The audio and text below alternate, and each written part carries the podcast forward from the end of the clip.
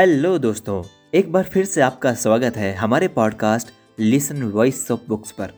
आज हम आपके सामने जो कहानी प्रस्तुत करने जा रहे हैं, उसका नाम है दैत्य से बचना। दैत्य से बचना यानी कि ये सच का दैत्य नहीं है, एक ऐसा दैत्य है जो हमारे जीवन में हम सभी के पास आता है। जरा गौर से सुनते हैं इस कहानी को। आखिरकार ये दैत्य है क्या? तो चलिए, ज़्यादा वक्त बर्बाद न करते हुए शुरू करते हैं इस कहानी को। किसी नगर में एक सेठ रहता था। उसके दो बेटे थे। दोनों ही जवान और निकम्मे थे। सेठ स्वयं खूब मेहनत करता और बेटों से भी काम करने को कहता, मगर बेटों पर उसकी बातों का कोई असर नहीं पड़ता था।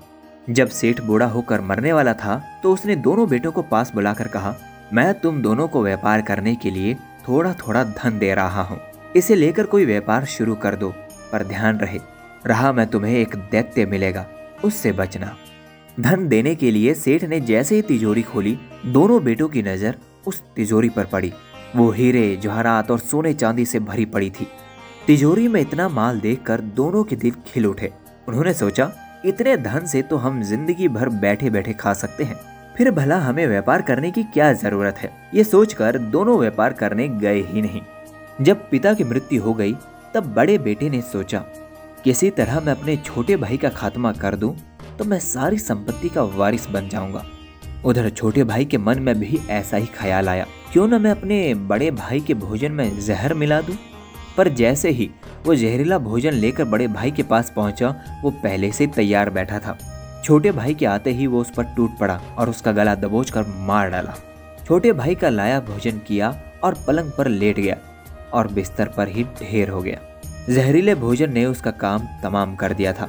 पिता ने ठीक ही कहा था। कि दैत्य से बचना। वो दैत्य कोई और न होकर संचित धन के लालच का ही तो था।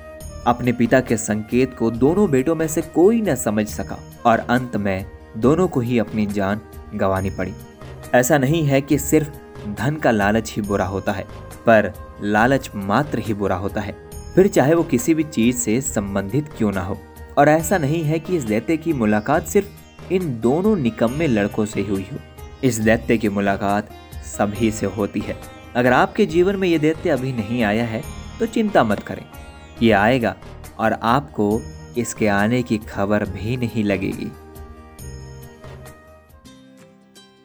तो दोस्तों, इस कहानी का सार यही था कि लालच किसी भी किस्म का हो सकता है, पर लालच मात्र ही बुरा होता है। हम जब किसी चीज़ को अत्यधिक चाहने की इच्छा रखते हैं तो वह हमारे लिए हानिकारक होता है और ये लालच मात्र ही इंसान के लिए सबसे खतरनाक होता है। वो उसे अंधा बना देता है उस चीज़ के प्रति और अपनी सुदबुद खो बैठता है। तो दोस्तों, उम्मीद करता हूँ कि आपको ये कहानी पसंद आई होगी और साथ ही इसे शेयर करना ना भूलें। इसी तरह की कहानियाँ सुनने के लिए आप मेरे podcast listen voice of books पर सुन सकते हैं।